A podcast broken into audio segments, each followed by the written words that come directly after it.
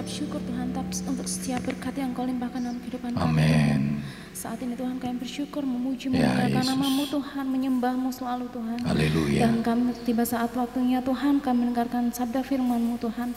Siapkan hati kami Tuhan untuk menerima berkat firman-Mu Tuhan agar menjadi rema dalam kehidupan kami Tuhan.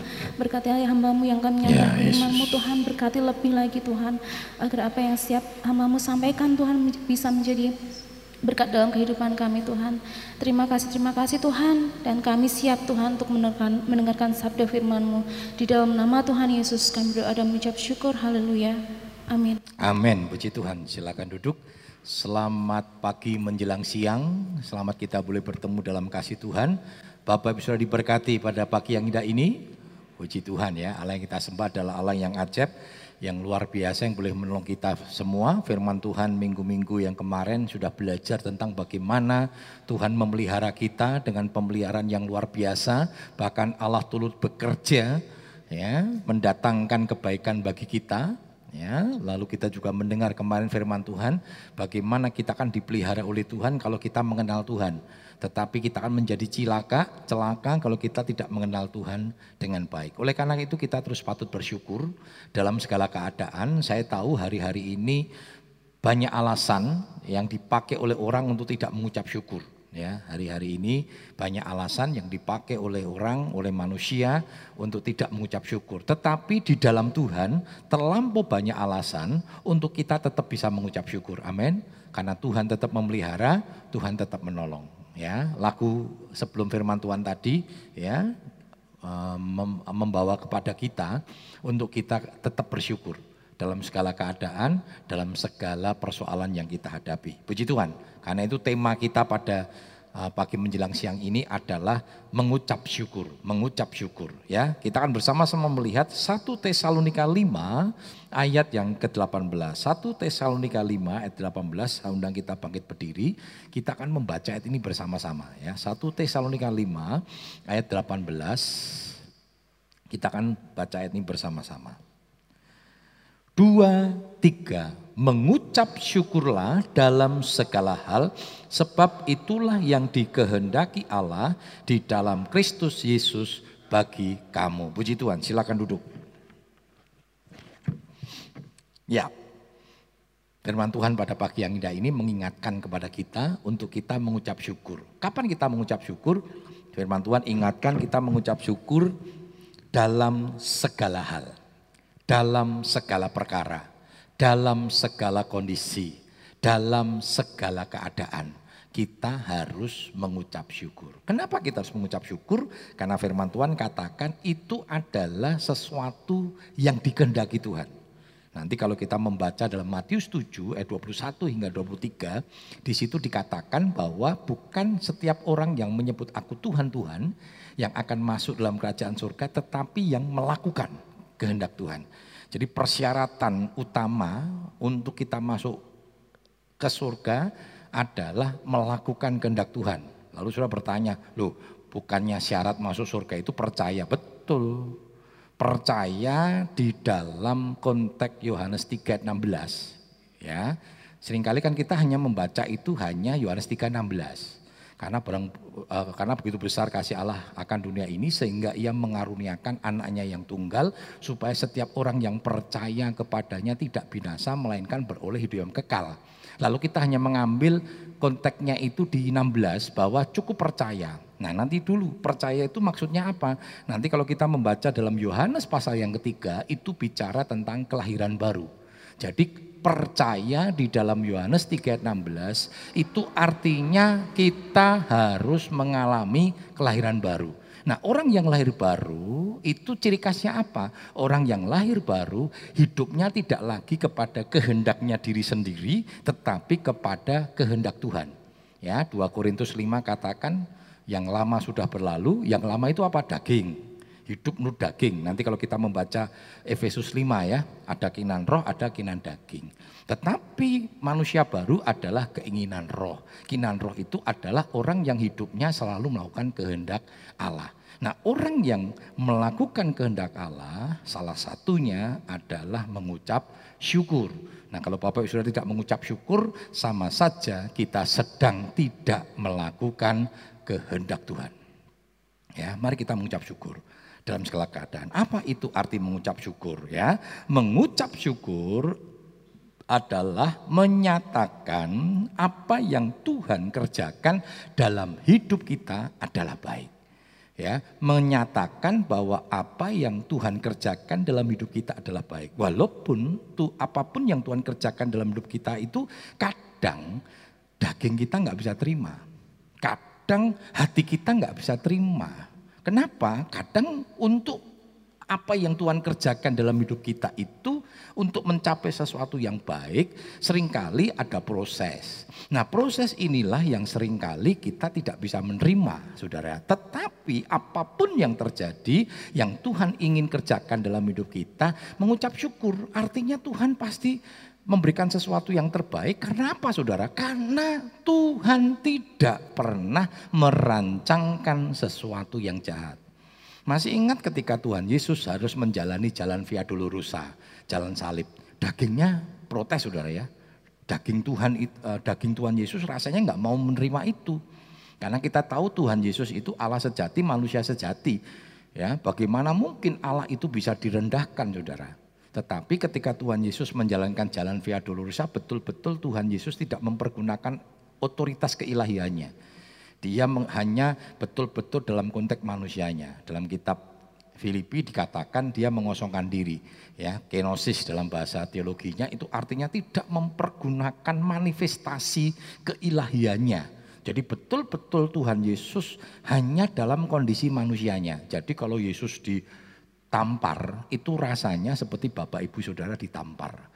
Ketika Tuhan Yesus ditusuk mengeluarkan darah, rasa sakitnya sama seperti kalau kita ditusuk mengeluarkan darah. Baik juga perasaannya sama sudah. Saya kita percaya tidak ada orang mau ditampar, ya. Tidak ada orang mau apa namanya direndahkan, diludahi. Betul nggak sudah? Mau walaupun sudah diludahi presiden kok saya nggak bangga sudah.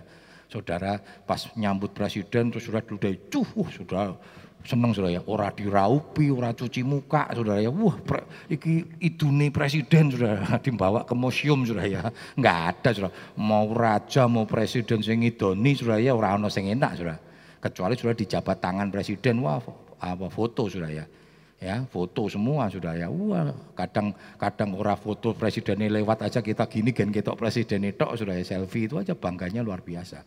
Tetapi tidak sudah, itulah yang susah. Tapi kita lihat ketika dia berdoa, awal-awal dia berkata kalau boleh cawani lalu daripadaku. Betul nggak saudara ya? Dia nggak bisa terima itu dagingnya. Tetapi ini yang membuat kita bangga saudara dan ini menjadi teladan kita. Ketika Tuhan tidak mengakhiri pada konteks itu, ketika dia berkata bukan kehendakku, tetapi kehendakmu yang jadi. Ya, dan dia terima itu dengan ucapan syukur, dia selesaikan itu dan kita tahu ternyata kan rancangan Tuhan indah, betul nggak saudara? Kalau Yesus nggak mau lewati jalan Via Dolorosa, dia nggak dimuliakan sampai hari ini. Kita nggak menyembah dia, kita nggak mengagungkan dia. Maka Filipi berkata karena ketaatannya, ya, karena dia mau merendahkan dirinya, dia tidak menganggap apa yang uh, kesetaraannya dia dengan Allah itu sesuatu yang harus dipertahankan. Tetapi Yesus mau mati, Filipi katakan apa? Karena itu setiap lutut bertelut, setiap lidah mengaku Yesus itu tuh Tuhan. Luar biasa saudara. Coba kita lihat dalam Yakobus 1 ayat 16 17. Ayat ini sudah sering kali kita baca. Ya, Yakobus 1 16 17. Yakobus 1 ayat 16 sampai dengan 17. Saudara-saudara yang kukasihi, janganlah sesat. Setiap pemberian yang baik dan setiap anugerah yang sempurna datangnya dari atas, diturunkan dari Bapa segala terang, padanya tidak ada perubahan atau bayangan ke, karena pertukaran. Perhatikan saudara. Ayat ini menyatakan kepada kita bahwa Tuhan itu tidak pernah merancangkan sesuatu yang jahat. Rancangan Tuhan itu selalu indah. Rancangan Tuhan itu selalu baik. Bahkan rancangan Tuhan itu selalu sempurna dalam hidup kita. Ya, kalau ada yang berpikir bahwa Tuhan itu merancangkan sesuatu yang jahat itu sesat Dikatakannya jangan sesat. Kalau sampai kita berpikir Tuhan, bahkan kita berkata Tuhan kenapa saya begini, itu sesat saudara. Berarti saudara sudah berpikiran yang jahat terhadap Tuhan. Betul nggak saudara? Berapa banyak sering kali kita berpikiran jahat pada Tuhan ketika kita menghadapi persoalan masalah kita malah mempertanyakan sama Tuhan, Tuhan kenapa saya harus hadapi ini? Loh saudara berarti kan sedang berpikir Tuhan itu jahat. Tuhan itu nggak baik atas hidup kita. Tidak saudara. Terima dengan ucapan syukur karena percaya saudara. Setiap proses demi proses yang kita lewati pengkhotbah 13 itu kan membawa kepada satu rancangan Tuhan yang indah. Saudara kalau engkau mengasihi Tuhan, Roma 8:28, Tuhan Tuhan mengerjakan kebaikan bagi kita. Kalau saya boleh berkata jujur, apa yang saya sampai, pencapaian saya sampai hari ini, itu sangat di luar ekspektasi saya. Itu sangat di luar dari apa yang saya harapkan. Artinya melebihi ekspektasi saya sendiri, saudara. Melebihi dari apa yang saya harapkan pencapaian saya hari ini.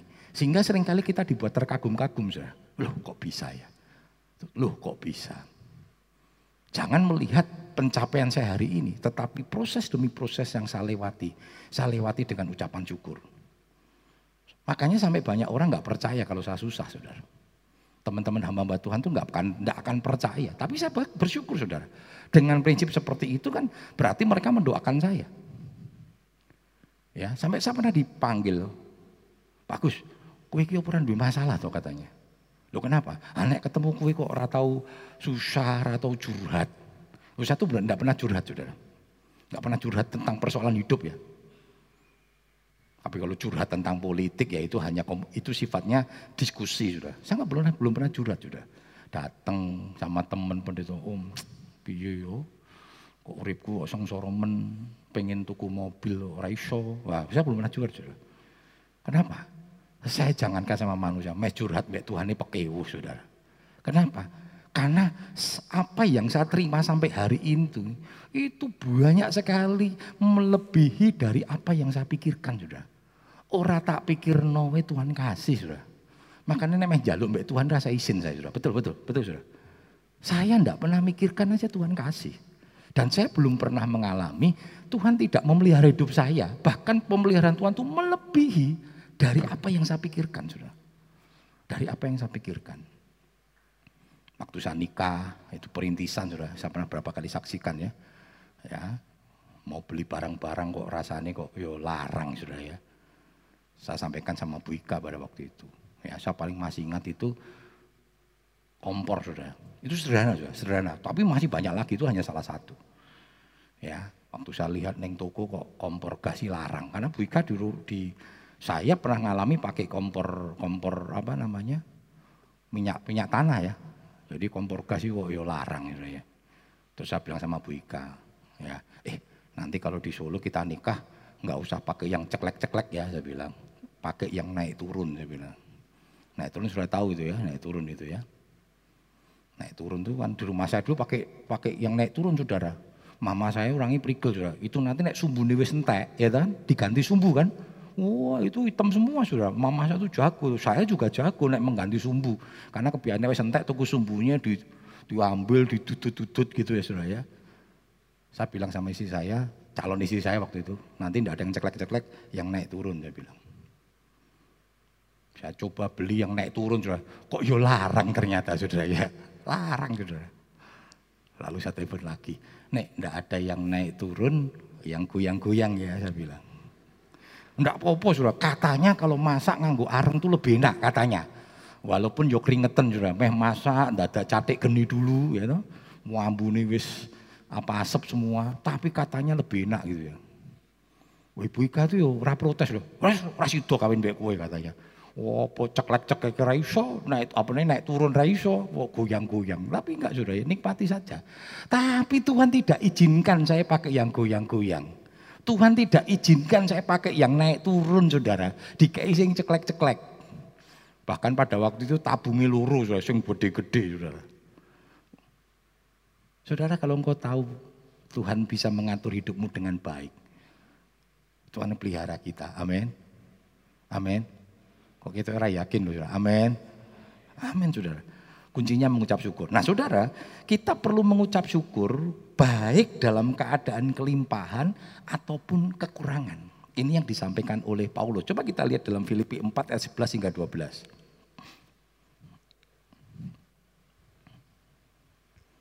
Filipi 4 ayat 11 sampai dengan ke-12. Kukatakan ini bukanlah karena kekurangan, sebab aku telah belajar mencukupkan diri dalam segala keadaan.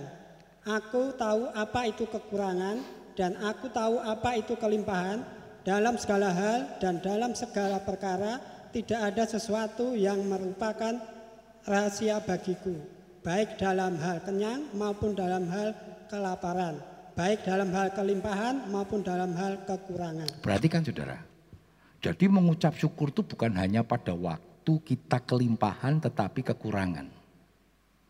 Lebih gampang mana saudara? Mengucap syukur dalam waktu kelimpahan atau kekurangan? Gampang mana? Kekurangan. Kekurangan itu gampang saudara. Paling sulit adalah kelimpahan. Betul nggak saudara? Ketika engkau diberkati oleh Tuhan, pernah nggak engkau mengucap syukur? Lali. Banyak orang ketika diberkati sama Tuhan, lali sama Tuhan. Kita ngucap syukur, ini kadang seorang tenanan, gue hanya mengkana ini saja ya. Oh iya saya bersyukur. Ya. Tapi mengucap syukur ini artinya betul-betul sudah merasakan bahwa berkat itu datangnya dari Tuhan. Sudah kalau diberkati kan jarang jarang cari Tuhan. Kapan kau cari Tuhan? Naik kurang, betul nggak sudah? Kurang sudah. Oh, kurang om doakan ya om, dagangannya sepi om, tolong doakan om. Wah WA setiap saat sudah, tolong ya om. Mulai diberkati selalu, tahu tolong ya om, tahu sudah. Jadi ternyata kita mengucap syukur tuh jangan oh, mengucap syukur om, naik kelimpahan lah mengucap syukur. Mengucap syukurnya itu ada gini sudah bahwa dalam kelimpahanmu itu engkau sadar itu tangan Tuhan, karya Tuhan, sehingga setiap saat, setiap hari engkau selalu mengucap syukur kepada Tuhan. Paulus berkata itu, aku tahu apa itu kelimpahan. Aku tahu apa itu kekurangan. Maka sering kali Tuhan izinkan kita sering kali menghadapi kelimpahan tetapi juga menghadapi kekurangan. Tapi jangan takut di tengah kekuranganmu Tuhan ada sudah. Karya Tuhan ada. Apa sudah pernah kekurangan? Yang betul-betul kekurangan nggak bisa opo-opo kok saya tidak yakin sudah. Betul? Yang sering kali nyebut kurang kan kita, betul nggak saudara? Wah kurang, ya kurang terus saudara. Maka dikatakan tadi oleh Paulus apa? Aku belajar mencukupkan diri. Makanya pandemi ini, nek berkat pemasukannya berkurang, pengeluarannya juga dikurangi. Itu namanya mencukupkan diri. Belajar. Pemasukannya berkurang, pengeluarannya podo wae sudah. Awan nyeluk bubur, ya toh. Siang ayam bakar, sore mie ayam. Waduh, Saudara. Buat mie ayam sendiri kan lebih murah, betul nggak Saudara? Rame sudah tuku mie ayam pokoknya saudara kan buat mie gawe dhewe. Ya memang enak tuh beli. Orang gawe tinggal disuguhke ngei sambel, ngei saus dadi saudara. Tapi mahal ya. Satu mangkok mie ayam bisa untuk satu keluarga. Betul ya? Betul ya? Mie ayam itu sak mangkok berapa tuh? Sepuluh ribu tuh. Loh, itu bisa nggak untuk sak keluarga? Bisa saudara. Bisa kan? Beli wae mie kering, betul nggak? Ndak beli mie basah itu murah loh sudah. Ya toh, beli mie basah wis gawe kuah, kuahnya tuku ceker wae ya toh. Ceker gitu sudah ya. Ceker berapa nih ceker berapa sih? nih ceker sing penting kan ambune. Ora no ceker kayak apa itu yang bumbu rasa itu sudah, sudah lah saudara. Kok rasanya beda loh, rasa enak enggak enak itu kan tergantung hati, betul enggak saudara? Orang enak ngeliatin bojone dadi enak saudara. Oh tambah enak ya berarti hatimu enggak sayang sama bojomu saudara. Nek kue sayang sama istrimu saudara. Ketika makan enak, pandanglah wajah istrimu. Wah nanti kan seger saudara. Lep lep lep lep lep ya. Nang cepet entek saudara. Ucapan syukur betul saudara. Kunci ucapan syukur itu dahsyat saudara. Engkau bisa ngucap syukur luar biasa. Saya bisa makan bersama dengan anak-anak itu seneng loh. Kadang wong tua itu ngalah saudara ya. Ya, wong tua prihatin. Pinambah ya, oh yo silakan. Ya, bapak ceker baik sudah. Kalau makan seafood yang disebar sudah ya. Anak saya mainnya seafood sudah. Ya, kadang beli dua porsi. Kok om ini jatahnya saya wes sudah. Saya mbak Bu Ika mangane meng jagung itu wae sudah. Aku nggak harus sego meng didudul-dudul ke bumbune itu sudah. Kan ada bumbune banyak sudah. Wes sego dudul ke bumbune wae. Karena anak saya seneng sudah. Ya kepitingnya sudah nggak boleh sudah. Makanya saya itu nggak seneng kepiting sudah. Nggak seneng kepiting. Bukan karena saya nggak bisa makan, bukan sudah. Jengkelin man kepiting. Wes larang regane mangane angel sudah. Masa nggak seneng kecuali dikopek-kopek ke daging itu lah itu beda sudah. Tadi lebih baik prihatin lah. Saya nggak usah makan kepiting biar anak-anak. Saya paling kuah anu sambelnya ya. Tok sambelnya kuah-kuah kan banyak sudah. Wes sego duduli wae saudara wes sudah. Rasanya ya podo. Ya betul. Kepitingnya juga rasanya kan seperti itu nanti kan ya sudah lah. Nek dadi wong tua nanti banyak prihatin sudah ya. Sing penting dulu anak emangan seneng sudah. Wah wis ora ya toh. Ya ndak apa-apa, bapak eh sing kowe kuai, kuai masih ada, nasi lagi, ya tulet-tulet kayak sudah tadi sudah. Nah, bersyukurlah sudah. Ya, yang senyum-senyum sama saudara jadi orang tua pasti banyak prihatin untuk anak-anaknya, men. Jadi anak-anak iso lemu bapak kurus rapopo sudah ya. Ji Tuhan. Yang penting ucapan syukur, seneng sudah ngumpul mbak anak itu, waduh luar biasa ya, luar biasa. Makanya seneng sudah. Kami punya family time. Ya, setiap Senin saya dengan istri berkata, ini acara kita khusus khusus ya. Kadang ada acara yang sama anak-anak ya, temen anak-anak. Saya tuh punya anak banyak sudah, anak saya dua. Neng itu anak yang kandung ya, anak rohani itu banyak sekali sudah. Wah, anak teman-teman saya apa teman-teman anak-anak itu sudah tanggap anak saya. Wis nek mangan bareng sudah ya. Kita sama-sama menikmati dengan sukacita. Ya, saudara, untuk menghadapi kelimpahan dan kekurangan kita perlu kekuatan Tuhan. Ya, coba kita lihat Filipi 4:13. Filipi 4 ayat yang ke-13.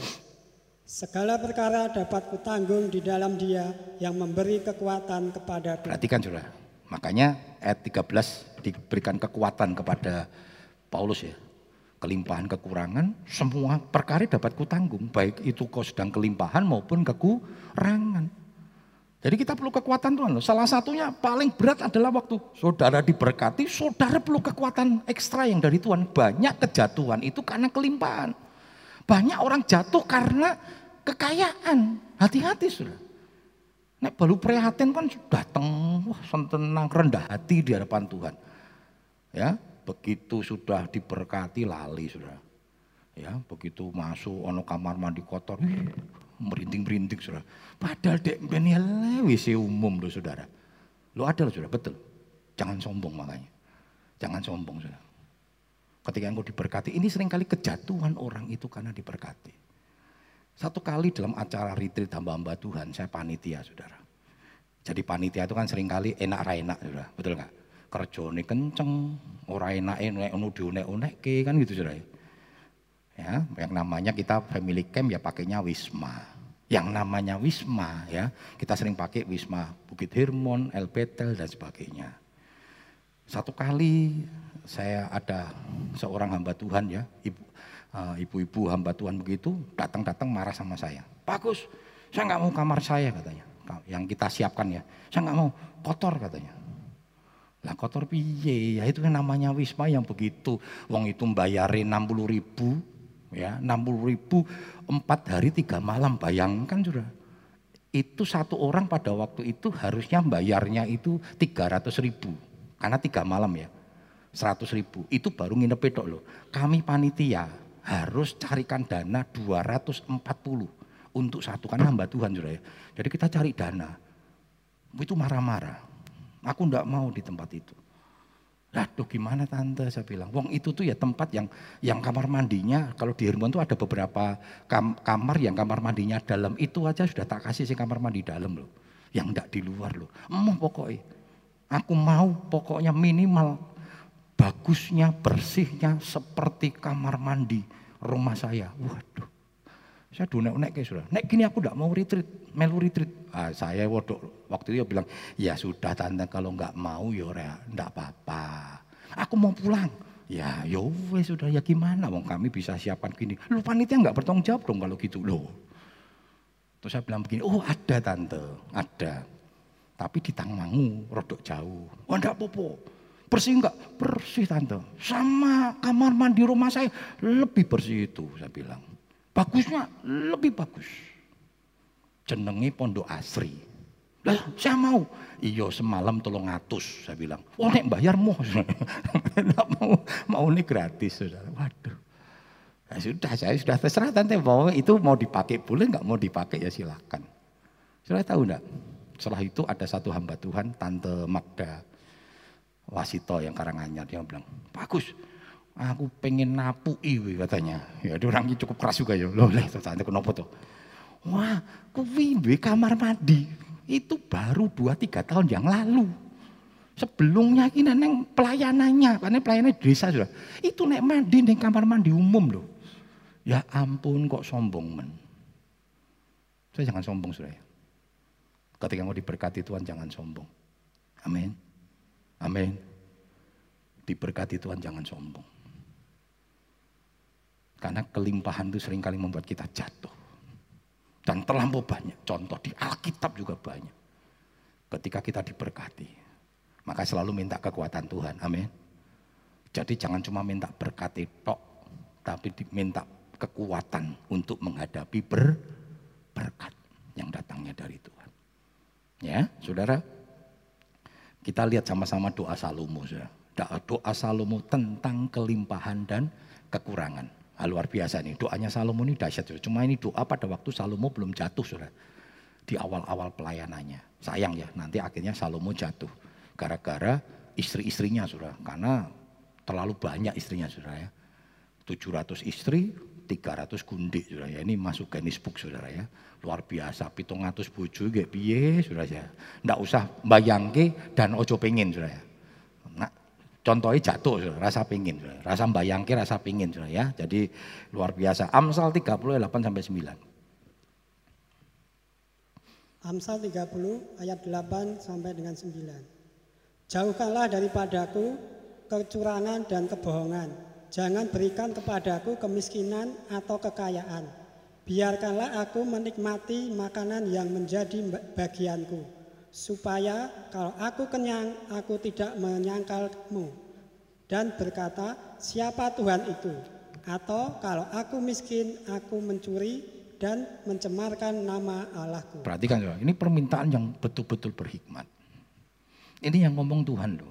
Kau jaluk opo, Pak Salomo. Nah saudara kalau Tuhan nanti malam atau sebentar ngomong sama kita, Agus kamu minta apa? Kira-kira apa yang dalam benak, benak Bapak Saudara pertama kali yang ada dalam benak? Seperti jinnya Aladin ya. Tiga permintaan. Wah oh, saudara. Apa? Kekayaan. Wah luar biasa saudara. Yang kedua, umur panjang. Oh. Umur panjang kira enak loh saudara. Jangan kepanjangan juga enak saudara ya. Jadi mintalah umur sesuai dengan jatai Tuhan. Itu Tuhan lebih baik saudara. Saudara dikasih umur panjang satu seket. Orang penak saudara. Wong saya itu pernah kata, katanya ya, katanya dia 130 tahun usianya. Waktu saya ngobrol itu 130 tahun. Waktu itu belum mati ya, sekarang pasti sudah mati lah saudara. Karena itu sudah 20-30 tahun yang lalu. Saya tanya Mbah, Mbah apa sih yang menjadi keinginan Mbah sekarang ini? Mati katanya. Loh kok mati? Lu kok mati toh Mbah? Pun bosen anu nak kula niki pun bosen urip ning donya ora mati-mati. Anak kula pun telas, putune nggih pun telas. Niki sing ngenten sing ngenterke itu canggahnya Saudara. Bukan buyut, buyutnya udah tua-tua. Ini yang ngeterke dia itu canggahnya. Canggahnya usia 40 tahun, Mbah 130 tahun. Wah, itu kan KCE berapa Saudara? KCE-nya 70 tahun loh Saudara ya, 70 tahun. Loh saudara kalau saudara umur panjang, ya umurnya 130 tahun, enggak penak saudara. Yang paling utama kondisi hari-hari ini, sekarang kan musimnya reuni, betul nggak saudara? Orang 130 tahun reuni, yuk kita reuni. Ketuanya dia, sekretarisnya dia, bendaharanya dekne, pesertanya emang dekne tok. Lah kabeh mati. Reuni apa saudara? SMS dontek kabeh saudara. Kalau kepanjangan ya enak saudara. Pokoknya usianya ya memang Tuhan tentukan itu yang terbaik bagi kita. Amin. Umur tadi tangan Tuhan. Ora ora dawa ning donya, dawa ning surga Saudara ya, kekal di sana. Amin. Karena itu hidup benar Saudara, hidup benar di dunia. Karena harapan kita bukan di dunia ini. Harapan kita ada di surga. Nah Saudara, Salomo luar biasa. Minta apa? Minta ya apa Saudara? Jangan berikan aku kekayaan. Ini ini ini doa yang luar biasa. Permohonan yang luar biasa dan itu menjadi permohonan kita Jangan minta ke, aku tidak minta kekayaan. Jangan berikan aku kekayaan Tuhan. Loh, luar biasa. Sudah kan jalur kekayaan sudah ya. Tuhan berikan kekayaan. Jangan berikan kekayaan. Tapi juga jangan berikan kemiskinan.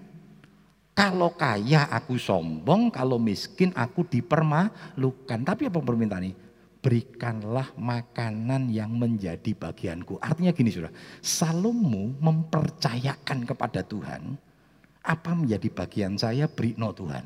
Dan Salomo yakin bahwa bagian yang Tuhan berikan untuk dia itu sesuatu yang indah dalam hidupmu. Amin. Kalau berdoa minta apa menjadi bagianmu, sudah. Nah, bagianmu itu ditentukan oleh Respon kita, Galatia, eh, Galatia, kisah talenta saudara. Dikasih lima, dikerjakan, ditambah bagiannya. Betul? Dikasih dua, dikerjakan, ditambah bagiannya. Satu orang digarap diambil. Sekarang apa yang Tuhan percayakan menjadi bagianmu? Sebagai istri, jalankan bagianmu sebagai istri dengan baik. Sebagai suami, jalankan sebagianmu sebagai suami dengan baik. Engkau bekerja, Jalankan bagianmu sebagai seorang pekerja dengan baik. Maka Tuhan akan berikan yang terbaik. Salomo percaya. Bagian yang ditentukan untuk hidupnya adalah sesuatu yang baik. Dan ketika engkau mendapatkan bagianmu, kerjakan itu dengan sungguh-sungguh. Enggak usah melihat bagiannya orang lain. Kenapa sering kali bagian kita enggak pernah ditambahkan oleh Tuhan? Karena saudara tidak pernah mengerjakan bagianmu, karena saudara tidak pernah mensyukuri bagianmu, karena saudara selalu melihat bagiannya orang lain. Enak yo tante yo. Toko oke, suge. Nah, saudara, akhirnya bagian bagian kita kita nggak pernah syukuri. Saya setiap hari latengan, isuk-isuk jam loro wis tangi, goreng kendok, saudara ya udah sebagai syukuri saudara. Memang itu menjadi bagianmu kok. Itu menjadi bagianmu. Kami pernah menghadapi kondisi-kondisi itu, mama saya harus tam, apa uh, harus mencari tambahan karena situasi waktu itu ekonomi cukup turun ya. Uh, toko on the day sepeda kami waktu itu sepi. Jadi mama saya berinisiatif jualan bakmi, jualan bihun goreng, capce goreng dititip-titip ke di Tenongan Saudara. Pagi-pagi sudah sudah sudah kerja jam 2 goreng Saudara ya karena Tenongan harus pagi-pagi. Bagian saya ngeterke saudara. Ya. Ya jam 5 saya harus antar itu ke ke bakul-bakul tenongan. Saya bangun ya membantu apa apa itu meetingi. Ya nikmati saja. Nggak pernah bersyukur. Saya bersyukur saya nggak pernah gini wah enak yo tadi anak tante kaya yo. Enak orang nyambut gawe numpak mobil saya ngontel terus saudara. Tapi saya syukuri saya bersyukur saudara saya tidak pernah merasa marah karena saya jadi anak orang tua saya. Saya bersyukur saya jadi anak orang tua saya. Apa pun kondisinya, apa pun pekerjaannya, bersyukur. Saudara. Bersyukur, saudara. Jangan lihat bagiannya orang lain. Amin. Kalau sekarang kau sedang dipercayakan oleh Tuhan bagianmu, kerjakan dengan sungguh-sungguh. Kerjakan dengan sungguh-sungguh. Ya, saudara. Kalau kita melihat sama-sama nanti di dalam firman Tuhan, ada seorang janda dalam kekurangannya, dia tetap hidup dalam kekuatan Tuhan. Ya. Coba kita lihat dulu dalam Markus 12 42 44. Markus 12 42 44. Markus 12 ayat 42 sampai dengan 44. Lalu datanglah seorang janda yang miskin dan ia memasukkan dua peser yaitu satu duit.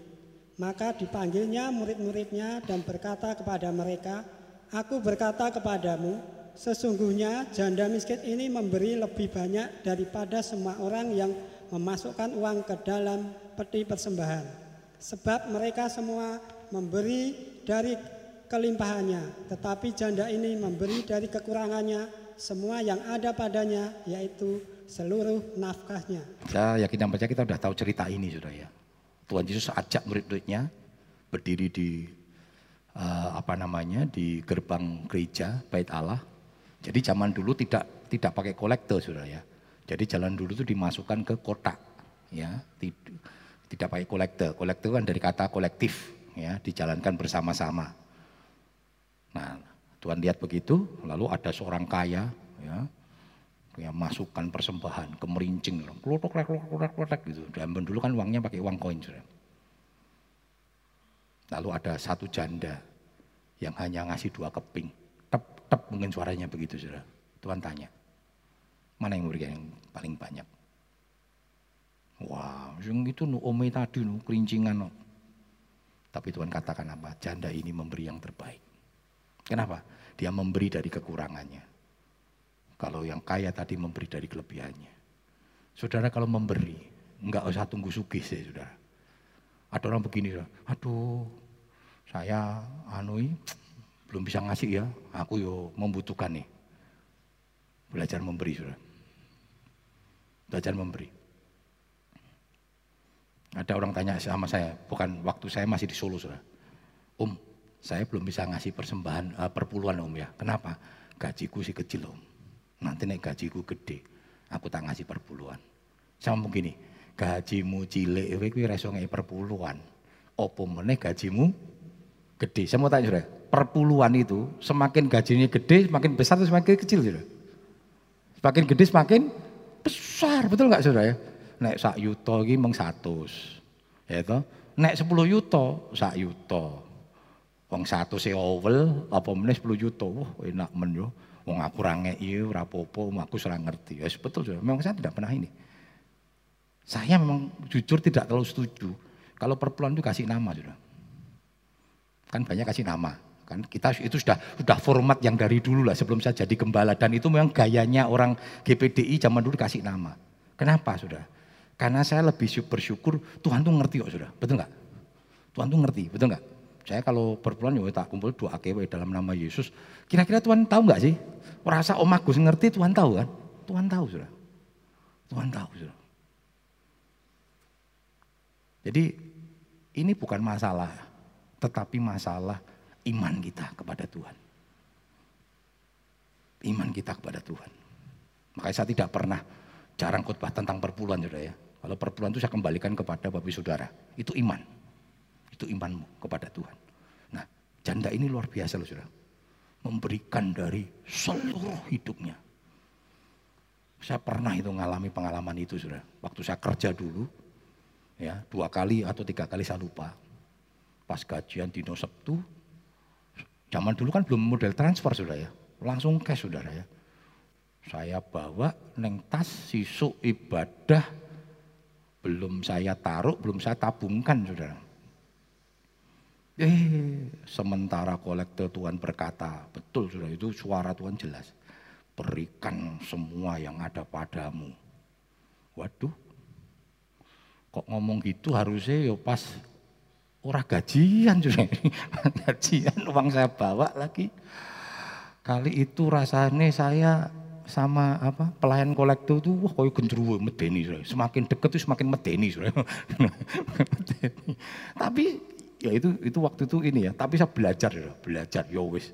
Pokoknya saya apa itu perintah Tuhan ya. Perintah Tuhan saya berikan sudah mau tek dadah Tapi jangan jangan melu-melu ya. Hari ini semua keluarkan dompetnya, sak isi sini sak dompet-dompet itu lebih kabeh ngerepoti sing ngitung kolektor saudara ya. Tapi kalau itu datang pada saudara, percaya saudara. Amin. Amin. Tuhan izinkan saya di, di saya ngalami itu saudara. Tapi sebulan itu saya nggak berkekurangan, saya nggak berkekurangan saudara. Saya nggak berkekurangan. Saya ngalami itu berapa berapa dua atau tiga kali saya lupa sudah masuk. Jangan takut Tuhan pelihara. Kalau sudah nanti lihat ya di Alkitab banyak berkat-berkat di Alkitab yang melimpah itu dimulai dari modal yang kecil. Janda Sarfat masih ingat? Diberkati dengan modal yang lima roti dua ikan. Eh lima roti dua ikan. Segegam saya nanti mau bawa ke sana kok wis petusik saya. Segegam tepung dengan sebuli-buli minyak. Setelah itu diberkati selama masa paceleke pak ceklik, pak ceklik dengan ya itu tidak terus iso dikirimi sak karung-karung ndak tuh Ya dengan lima roti dan dua ikan.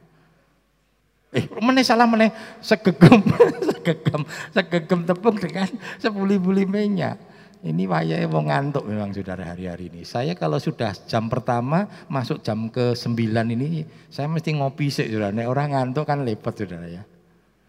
Dipelihara dengan berkat yang sampai bisa ngidupin. Amin. Saudara mungkin alah om, om saben dino yo sing tuku wong limo tok. Tapi sebulan hidup kok. Coba syukuri itu sudah. Mungkin daganganmu sepi, pertanyaan masih hidup nggak saudara? Masih hidup seperti kemarin kan? Yo masih iso bedaan, iso bengesan. Walaupun bengese tuku sing rodok murah titik ora popo saudara yo. Berarti kan ada sisa uang. Ngono ora bersyukur loh saudara. Betul nggak saudara? Syukuri saja lah. Syukuri saja. Canda sarfat ya. Lalu waktu Tuhan Yesus memberi makan, lah ini benar saudara. Kok saya malah keliru segegam tepung saudara ya. Jadi waktu Tuhan ngasih makan lima ribu lebih dengan modal lima roti dua ikan. Dan tidak ditelepon Tuhan Yesus. Om, om, om Yesus, ini saya tak kirim biar roti dari pabrik roti enggak loh saudara. Hanya dengan lima roti dan dua ikan loh saudara. Tapi kuncinya di mana? Diberkati. Jadi kalau engkau terima berkatmu satu bulan, sebelum kau gunakan tumpang tangan, doakan. Kalau ndak bulanan saudara buka toko, buka warung, setiap malam tumpang tangan, doakan. Amin. Ojo ditung karo ngresulo. Halah dino sepi. Halah wis ora cukup. Ora cukup tenan saudara. Doakan, tumpang tangan. Kalau bulanan terima gaji doakan sih ojo ngresulo. Ya Allah wis iki. Anggo nyicil kuwi nyicil kuwi nyicil kuwi. Ya salah dhewe nyicil-nyicil kabeh dicicili mencicil Saudara. Hati-hati loh dengan cicilan-cicilan loh Saudara, betul enggak? Nyicil tuh ya tahu kekuatannya. Ya. Apalagi sekarang kan banyak ya. Mas-mas itu ya, panci nyicil, panci dicicil tuh. Setino sewu dicicil. Wah tapi banyak sudah panci nyicil, garpu nyicil, saudara, anglo nyicil, lama-lama yang mencicil saudara, kape nyicil, wah. Hati-hati saudara. Nyicil itu boleh tapi harus ada perhitungan. Betul-betul kita punya kemampuan untuk nyicil. Kalau enggak mencicil nanti saudara. Ya. Jadi ingat saudara. Syukuri. Berkatmu syukuri. Dan belajar mencukupkan. Kalau pemasukannya berkurang, ya pengeluarannya dikurangi. Saya tahu hari-hari ini banyak orang pemasukannya berkurang. Ya kita yang menata hidup. Tadi kan Paulus berkata, aku belajar mencukupkan. Belajar nyukup no, bisa saudara. Ya kan? Biasanya sambil dulu mangan sego ya, sekarang sego ini pisan. Tuku wae pohung. Apa itu pohung? Ketela ya. Ketela. Lu waruknya podo lo. Betul enggak? Waraki sama lebih lebih kenyang ketela lo sudah, betul enggak? Man ketelo, wah kowe ketelo ombeni, ketelo ombeni bisa sesek lah saudara. Warak saudara, wis luar biasa saudara. Itu murah ya. Saya nggak tahu ketela berapa sekilo? Lima ribu? Dua ribu lima ratus, bayangin saudara. Sekilo rong mangatus, rong matus sak ompah saudara ya. Jadi ngulek bawang, bawang apa sambal bawang saudara.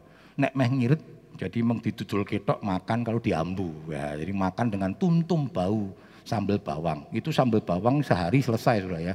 Jadi sehari saya ulekan. Nah, nanti kalau malam nah, baru dihabiskan saya copek-copek eh, sudah ya.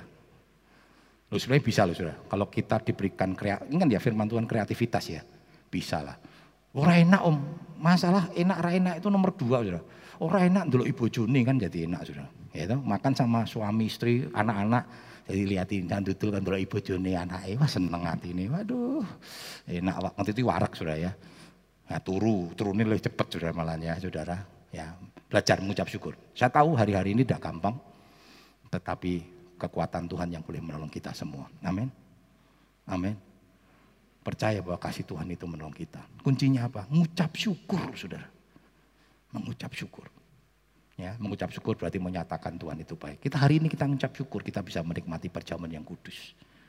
Tuhan sudah memberikan contoh kepada kita. Yesus lewati dengan ucapan syukur. Dia selesaikan dan akhirnya nama Tuhan dipermuliakan dan diagungkan. Mari kita sama-sama bangkit berdiri. Kita akan pujikan janjimu seperti fajar pagi hari. Terima kasih. pelayan-pelayan pinjaman kudus bisa maju ke depan, kita akan mempersiapkan hati kita untuk menerima tubuh dan darahnya. Ya, terima kasih Tuhan. Haleluya Yesus. Terima kasih Tuhan. Haleluya.